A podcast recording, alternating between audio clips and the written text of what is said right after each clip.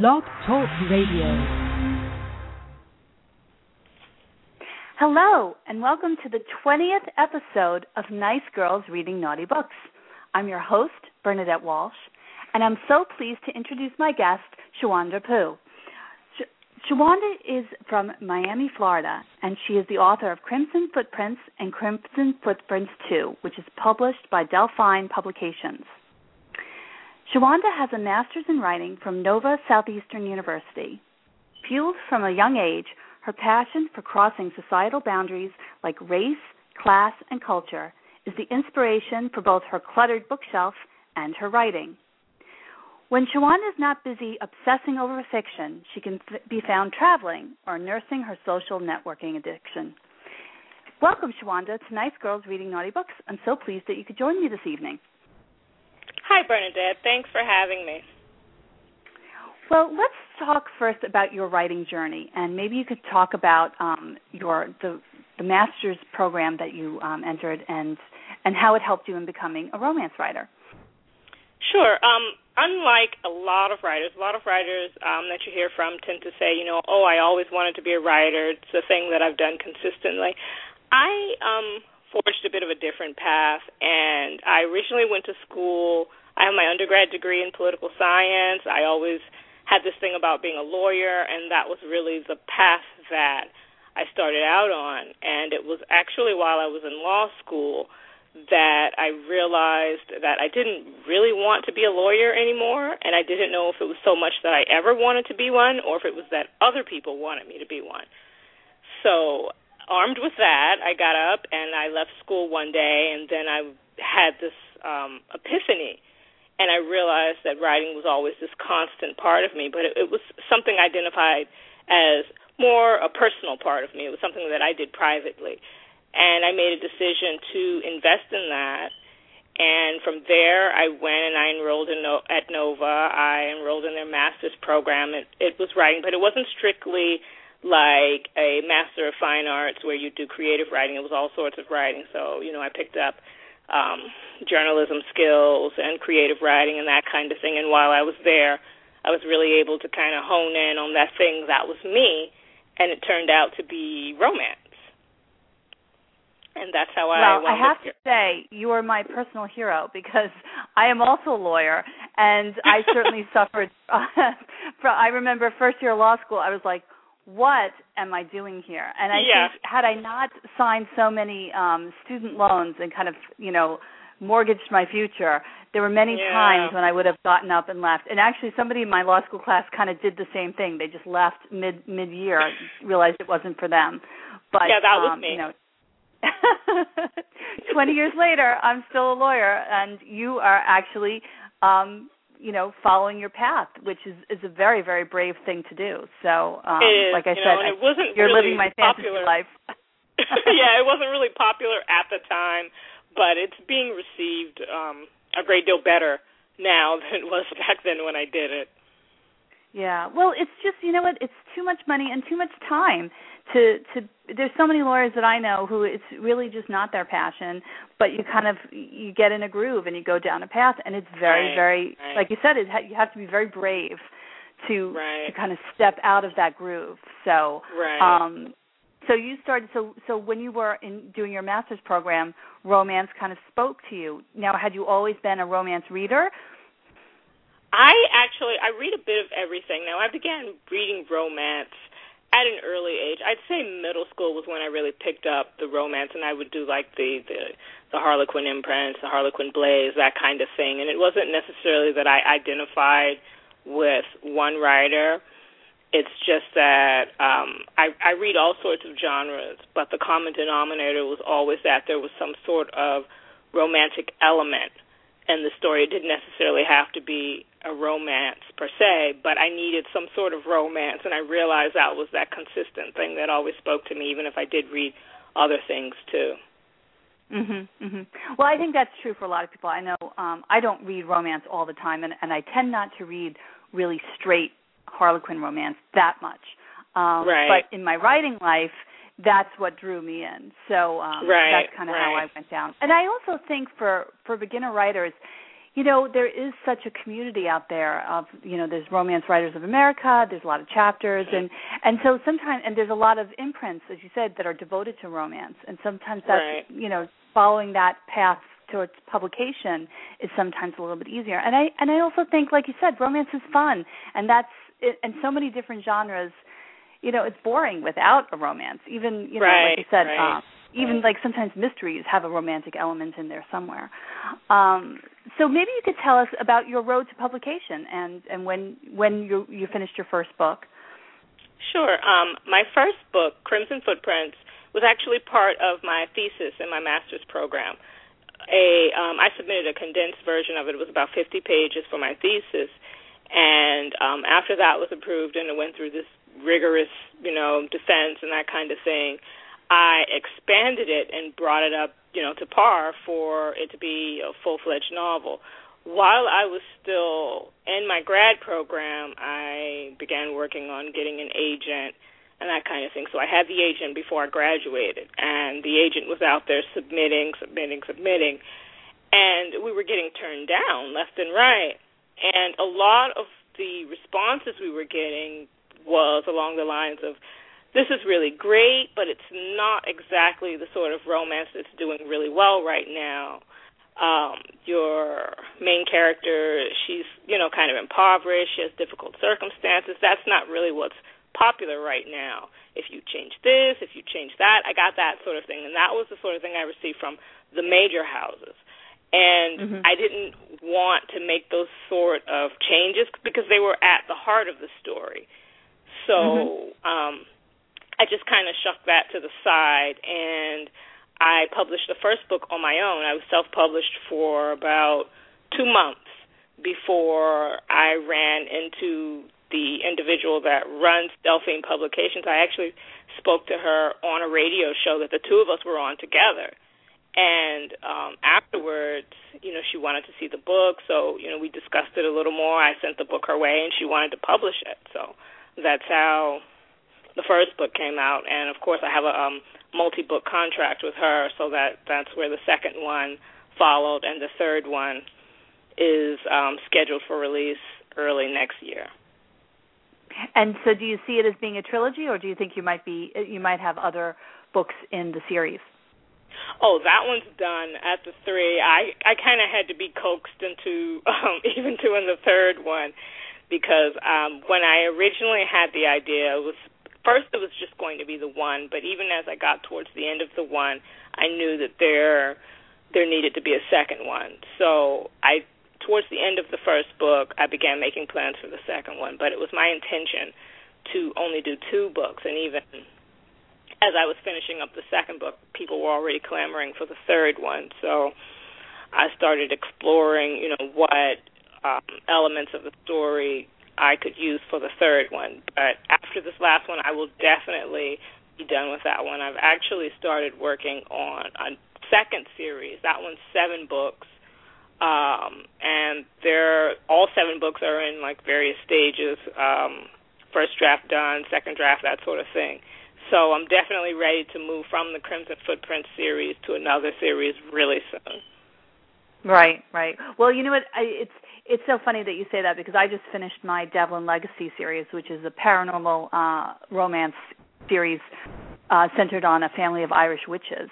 And oh wow! You know, it, and each book, you know, again, I started the first one that was supposed to be a standalone but and then I tried to turn to something else, but the the characters kept speaking to me. So mm-hmm. you know, I was like, okay, yeah. I'll do a second book. Okay, I'll do a third book, and then I just right. finished the fourth book. That's coming out in September. But that really is it for me because yeah. I, you know, I'm afraid that I'm getting too comfortable.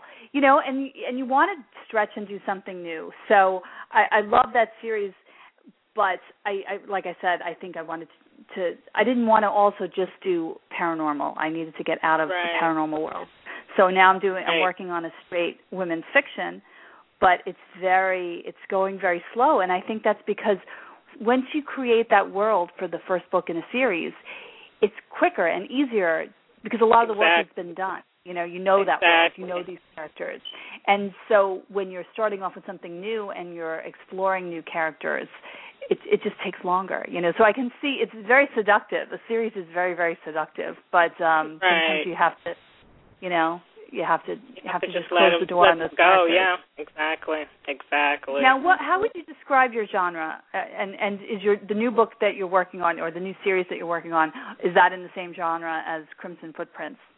Right. They're um they're both interracial romance. Um, the new the new series will actually be my first foray into new adult, young adult. The characters are younger. They start out in high school and they go to college during the course of the series with um, Crimson Footprints, I always either call it interracial romance or literary romance and that sort of thing. Um, that one kind of came to me. That that that that that label was kind of given to me um, because some people tend to think of it as a, a little bit more polished and highbrow and that kind of thing. But I I think that the Crimson Footprint series is really approachable and universal and that kind of thing. But the reason it tends to get labels like that is because it's not just a romance. It deals with, you know, issues of identity and um family unity and just it has a, a whole array of emotions that come out and just a lot of different things are going on and it shows not just the course of love but how love can affect other people around the central characters. So I, I delve into that quite a bit. So you learn a lot about the hero's family and the heroine's family and how those two dynamics really crash during their time together. Right. So it's like a class clash of cultures almost. It that's exactly what it is. And that's that's actually the thing that you'll find is consistent in my work. It's always that clash of cultures um, it's portrayed differently, and there are different priorities for characters and different wants and needs. But the culture is always that that central drive behind what it is they're doing: culture, class, religion. These really these these boundaries that people tend to erect in society. I like to tear those down and kind of mix people up and imagine what if and forge something in that fashion. Right, and it gives you a lot of material to explore different cultures and and and the differences. So in the Crimson Tides, you know, who is your char- who's your heroine, who's your hero? Right. Um, my heroine is Dina Hammond. She's this um, biracial woman. She's black and she's white. She's an architect, really just straight laced, hardworking, um, uh, just pull yourself up by her bootstraps sort of person. She came from this um, impoverished background. She went to MIT, that kind of thing. She's actually raised by her grandparents after her um, white mother kills her black father. So she's being raised by her father's family, who has um a bit of annoyance ambivalence towards her that sort of thing. Even sometimes yeah. outright hostility because of her connection with her mother and the constant reminder that you know her mother is the one that killed this beloved family member. So she grows up with that and eventually she comes to meet this really free spirited bohemian artist type of guy and he's he's Japanese American. So they're total opposites and they get together. They meet in the in the opening chapter because he's driving this really expensive car in the wrong part of Miami, and he's about to get carjacked, and she intervenes because the person that's about to carjack him is her brother. So she's able to intervene and save him, and then they find out they have this odd kind of connection because she actually works for his father. So that's like the the opening of the book and from there they begin this romance that they're not really candid with people about because it's just too much of a hassle to involve other people and what's happening between them. So they have this friendship and then this romance and then the tension of the two of them having to eventually tell everyone what they are to each other. So that's how mm-hmm. the story progresses Wow, it sounds like it sounds like a really great story, and it sounds like you had a whole book just in the first chapter. so it definitely sounds right, and that's um, really just the launch. So you know, she's dealing with you know her own emotions and her development, and getting to be the woman that she needs to be, and you know he's over there totally not what you would expect, and they they get together. And I I will say this that a lot of the responses I get from readers, virtually all of them the women are always completely in love with him. He's just um the, the the hero in this book, Takumi Tanaka. There, I don't I don't know necessarily what it is, what central thing it is that they seem to be in love with about him, but it's like universal. And you know, I, I get a lot of responses just, oh, if she doesn't want him, I'd be happy to, you know, date him, that kind of thing. So, and they always want to know is this based on some guy that I know or whatever.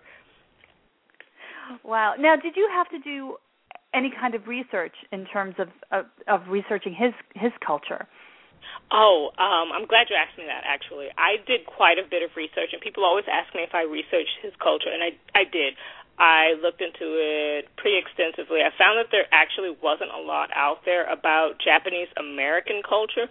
People think that you can research Japanese culture and you'll understand Japanese culture, but they're very divergent um, because of the amount of time that Japanese Americans have been here, and um, they're just they're to- two totally different things. It's it's like assuming you can you know research Africa and understand African American culture.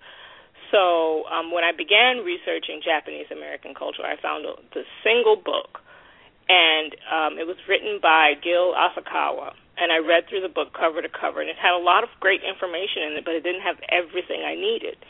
So I went on Facebook, and this was, you know, quite a few years ago. Facebook was still a lot newer then. I went on Facebook and I found him, and I said, "Hey, you know, I'm I'm in college. I'm writing this thesis. My character's Japanese American. I'm trying to find things. I'm not finding everything. Can you help me?" And I basically just peppered him with questions, and he was really, really awesome about, you know, just getting back with me and just really making me understand the culture as much as I could so there was that. So I had my own personal expert at my disposal eventually because of my, you know, persistence or whatever.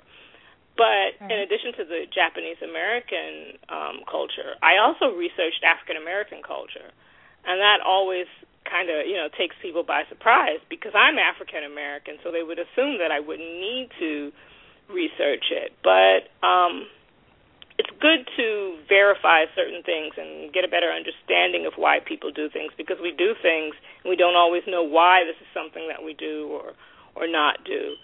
So mm-hmm. um, I, I did a lot of looking into just the different things that African Americans eat and different traditions in different parts of the country and really just learning about both cultures and not making any assumptions before I jumped in and did my writing and I'm I'm just a stickler for research anyway. So you'll find that See, I so you didn't totally overcome your law school background. exactly. you must have a little exactly. bit of law nerd left in you. You caught that, did you?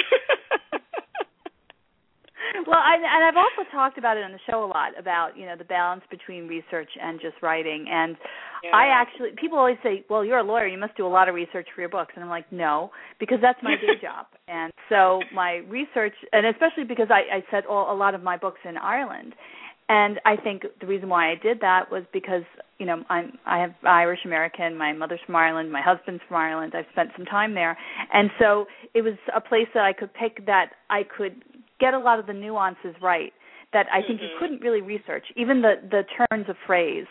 You, you right. have to. I grew up hearing it, so it was easy for me to translate it onto the page. And also, I didn't want to do a lot of research. You know, I wanted something totally different from my day job. So that's why, and especially in paranormal, people were like, "Oh, you must have really, really researched the paranormal." I was like, "No, I created my own worlds. I did do a little bit of research on the witch side of it because I actually went to the Witches Festival here on Long Island about three years ago, which was totally crazy. I, I dragged my sister, but that was like fun research. I won't do. I was going to say, I bet that was library. so fun. yeah, no, it, it was. It was really, really fun. Um, but maybe you could tell us a little bit about what is drawing you to the interracial aspect. I mean, is it something in your own background, or is it just something you're fascinated with because you know America is a melting pot, and you see all these different cultures, um, especially living someplace like Miami. You see a lot right. of the mesh, and so is, is there is that really what drew you, or was it something more personal? Um, it's it's a bit of both. Um, I would say, um, first off, that you know I have that social sciences background, and I'm just really naturally interested in how cultures converge and and that sort of thing. So just the cultural aspect, the socioeconomics that you find with different demographics was the first thing that really drew me in. And I'm really interested in just the boundaries that people erect in groups and between groups and that kind of thing. So that's really what's at the heart of my writing. I just find that race is a really easy way to convey differences between people even if it's sort of artificial, because I tend to find that two people of different races that grow up in the same community in the same economic background have more in common than you know two people of the same race and different economic backgrounds. One is rich, one is poor. They have less in common. So I just really use race as that kind of obvious division that's easily conveyed there's also the other um thing that's more personal for me. My um my father was an immigrant and my um stepfather is an immigrant and even though, you know, they're readily identified as African American because they're Haitian American, um people don't really see the nuances of culture that take place even amongst people that appear to be the same. African Americans have very um, different cultural backgrounds, whether they're from the north or the south and that sort of thing. So I've seen the kind of competition of cultures that takes place in a family when that sort of intermarriage occurs. And so mm-hmm. that's the really personal aspect for me. So it's a bit of both would be the short answer. Right, right. Well, I you know, I I think so much of our own family history really draws what we what we're attracted to in terms of writing. I know for me, I you know my my second book, uh, The House on Prospect, is very much a story of immigrants. You know, it's about three three generations of of of women. The first one was an Irish woman who came here, and she made some choices maybe she shouldn't have made, and those choices kind of trickled through the generations. And a lot of it is the clash of cultures and the mm-hmm. dislocation. I think that happens, and I see. Oh, you know, it, because even I think it takes a couple of generations before you really feel American. You know, people look at me yeah. and and they would probably say I look, you know, as American as apple pie. And a lot of in a lot of ways, I don't feel.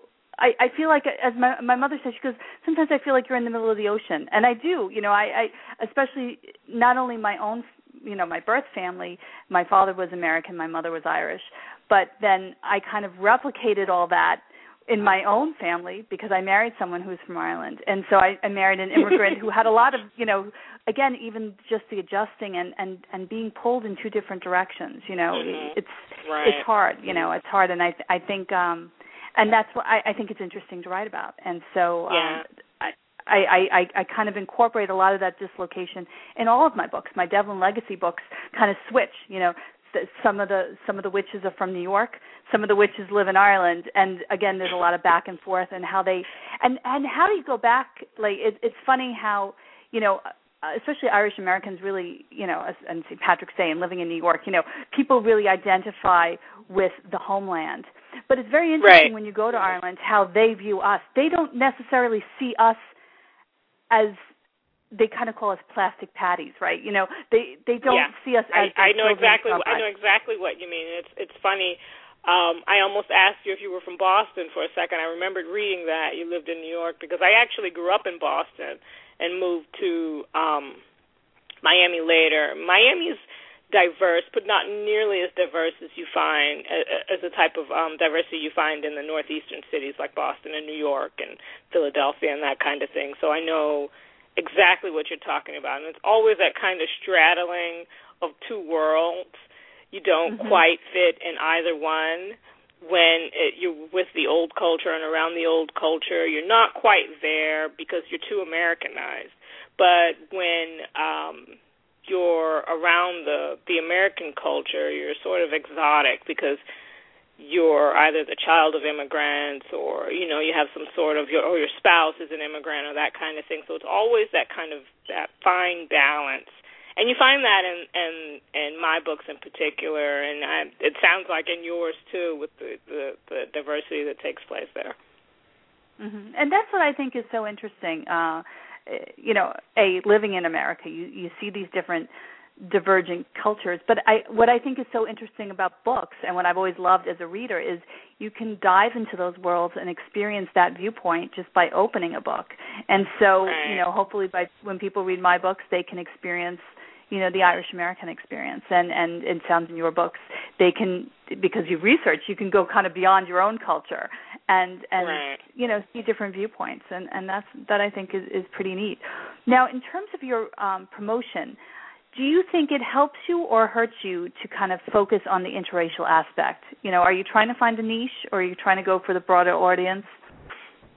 Um, it probably hurts some um, because you find that um, people aren't as quick to um, pick it up automatically. Um, when you have two, when you have a hero and a heroine that are both of the um, single race, whatever that race may be, people are more used to seeing that, so they're quicker to pick it up. And mm-hmm. um, people people have different opinions about um, interracial romance, but that doesn't bother me. That I'm I'm fine with that. I I feel like you know as time goes on and and life goes on, people accept things more and more that they wouldn't have before. You know, it wasn't very long ago when um, interracial marriage was illegal. So mm-hmm. I feel like you know we're we're we're making progress in the right direction, and when they pick up my books, they'll see that there's great writing, that it holds your attention, that it's interesting, that you're able to really explore um, uh, different cultures. You know, whether mm-hmm. that's what it's like to be in Miami or what it's like to be African American or Japanese American. I believe um, you'll find that in those books, and you'll you'll find a lot of other things too. They they're really really engaging. So I believe that you know the writing stands up on its own, and people will take note of that, and do take note of that. Mhm. And it's it, but it's hard to to even in in terms of marketing. You know, you're you're told so many different things. Like one school of thought is you should make it as you know approachable and and attractive to a wide audience. Right. And then other times they say, you know, maybe it's better to specialize and to sell yourself in a certain way. And so right. it's it's almost like you know, when you're ever you're you're writing across genres, you know, are you better you know, my I think my books could be characterized as paranormal romance, they could be characterized as commercial fiction, they could be mm-hmm. characterized as women's fiction, you know, like but I kind of had to pick a label. And so they by picking that label maybe I've turned other people off but um you know it's in in this publishing world the the publishers and the readers sometimes want to know what bucket they should put this in you know what I mean? And I think right, that's always right. the challenge of writers who want to touch on a lot of different things you know? Right. I mean but, we can't we can't get away from the labels um but at the same time I think that all books face that same problem that they can be categorized in any number of ways, particularly if it's written well. If you have um, a book that fits so neatly into a single genre and can hardly be considered anything else, I would question the length of that book and um, you know the value of it. Perhaps I think that the um, the better books have that you know that main storyline, that plot, that subplot. They're going to have some depth to them, and they're going to fit in you know a number of categories, and it's really up to the author, I guess, or the publisher, whomever, to really have to prioritize where they're going to say it belongs and what they're going to put their money behind, whether it's in your case paranormal romance or in my case interracial romance or you know whatever. Because the the Crimson Footprint series for example it's interracial romance it's literary romance it's women's fiction um, some people call it um, suspense because of some of the things that that happen in the book. Um, I've even ha- heard it called um, urban fiction, although I don't really think that it fits well into the urban fiction category. But you know, whatever gets people to notice it and pick it up and read it, I'm okay. Right. Well, I think that, and again, I think you touched on something earlier was you know the big publishers were saying well i don't i don't know what to do with this or she's a little too downcast or she's not as uh, upbeat enough for a character but your book right. found a home because the industry has really changed and exactly. there's more room for for writing outside the box and crossing genres and and maybe having a character who's not so you know I, I actually I think it's more interesting to to read about people who are are not shiny happy people, right? who right, who had some right. tragedy in their life, or, or you know, I think that as, as a writer, it allows you to give your characters more depth. So, so exactly. you know, that's part of the exactly. brave new world that we're all in.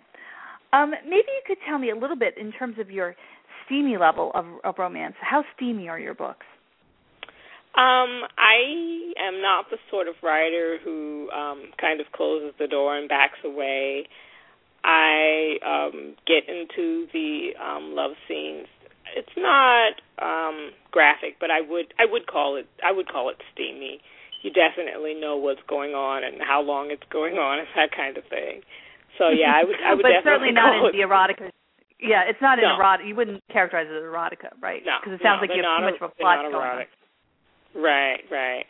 So just a Yeah. little little steamy. Well, it's nice to you know to have that mix. And um, in terms of promotion, what have you done in terms of promotion? Um, I've done book fairs, speaking engagements, blog tours, radio interviews like this one. Um, I've been in USA Today a few times. Um, you name it. and um, between myself and my publisher, we've been there. So I do I do a variety of things. Oh, I do book giveaways also. So Yes, well, one of the book way, giveaways is the Summer of Love uh, contest. Um, Shewanda's Right. book, uh, Crimson Footprints 2, is actually being given away in the 4th of July drawing of the Summer of Love contest. And the way you can enter that and win that great book is by liking the Nice Girls Reading Naughty Books Facebook fan page. Um, so, Shewanda, maybe you could tell us a little bit about where we can find you online. I assume Oh, you have great, a great. website. Right. Um, the easiest way to find me online would be to um, visit my author page on Amazon. You can find me just by typing in Shewanda Pugh. I promise you there won't be two of us. Um, you can do that. You can go directly um, onto whatever internet browser you're using and type in ShewandaPugh.com. That will take you directly to my blog and the um, you can read all of my back posts there. I have a bunch of lovely posts you can enjoy.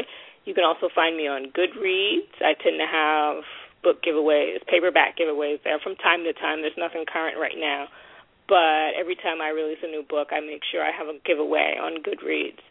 You can also find me on Facebook, author Shewanda Pugh. You can find me twi- on Twitter at Shewanda P, and um, I tend to follow back. So be sure to look me up. Well, great. Well, th- again, Shewanda, you've been a wonderful guest, and this has just been so interesting. You know, you wouldn't have, I wouldn't have thought just reading your bio that we would have had so much in common, but it sounds like in both in terms of what we. Yes, so see, that's what, but that's what I love about the show is that you know you reach out and and you, you hear about what inspires other people to write and and so you know and you meet people who you wouldn't normally meet. So uh so I I really do appreciate you coming on the show, and I hope I can maybe tempt you to come back again. I, I, I think um, I have uh, interviews scheduled actually for the next few months, but I think starting next year, I want to start having shows about a certain theme. So maybe um, you know pairing authors, and we could talk about you know, um, and maybe interracial romances can be one of my shows. Um, so if I can tempt you to come back, I would love to do that. So again, Shewanda, thank you so much for, for joining my 20th show. And and actually, Nice Girls Reading Naughty Books has really it's become so much more than I thought it would be. I, I really my first show was I interviewed my sister as a lark, and it's kind of grown from there. And I've had some really great, great guests. So I would encourage everyone to check out some of the guests interviews, some of the interviews with some of my guests in the archives. I've had Sarah Wendell of Smart Bitches, Bitches Trashy Books, um, the re- the very famous review site. She was my guest, as well as Jennifer Fusco of Market or Die Officer, um, Author Services. She had a really interesting perspective on how to build an author brand. Um, also in the archives, you can find my interview with Renee Rocco, who is publisher of Lyrical Press and also cover artist Valerie Tibbs of Tibbs Design, and many other wonderful authors. So you can find all of um, the links either on the Blog Talk Radio um, page, my page under Bernadette Walsh, or you can go onto my website, uh, www.bernadettewalsh.com. I have all the links there, and also on Pinterest. On Nice Girls uh, Naughty Books. Um, you, on that board, you can click and find all of the shows. So I would really encourage everyone to check out the um, the past shows. Also, as I mentioned before, um, the Summer of Love contest is still going on. The next drawing is 4th of July, and I think I have 15 books to give away along with gift certificates. And all you need to do to enter is either like the Nice Girls Reading Naughty Books Facebook fan page or follow the show on Blog Talk Radio. And to see all the beautiful covers, go on Pinterest under Bernadette Walsh, and then you'll see the Summer of Love boards. By liking and following, you will always be up to date with all of my shows and guests, and plus, you might win some really great prizes. So please check that out. Also, wanted to remind everyone that um, the fourth book in the Devlin Legacy will be coming out, The Devlin Witch. That will be coming out in September, and that is the last book I promise of that series. So the first three books are out. Devlin's Daughter, uh, Devlin's Mountain, Devlin's Shore, and Devlin's Daughter. So if you hurry up and read them, you'll be all ready for the Devlin Witch. And also, um, I wanted to remind everyone about Gold Coast Wives. That's my fun, fluffy beach read. That is also available by Lyrical from from Lyrical Press. So um, if you're sitting on the beach and you want something light and airy to read, uh, that's a perfect thing to check out. Anyway, uh, thanks so much for joining me on my 20th show. This is Bernadette Walsh from Nice Girls Reading Naughty Books, and I'll see you all next time. Bye bye.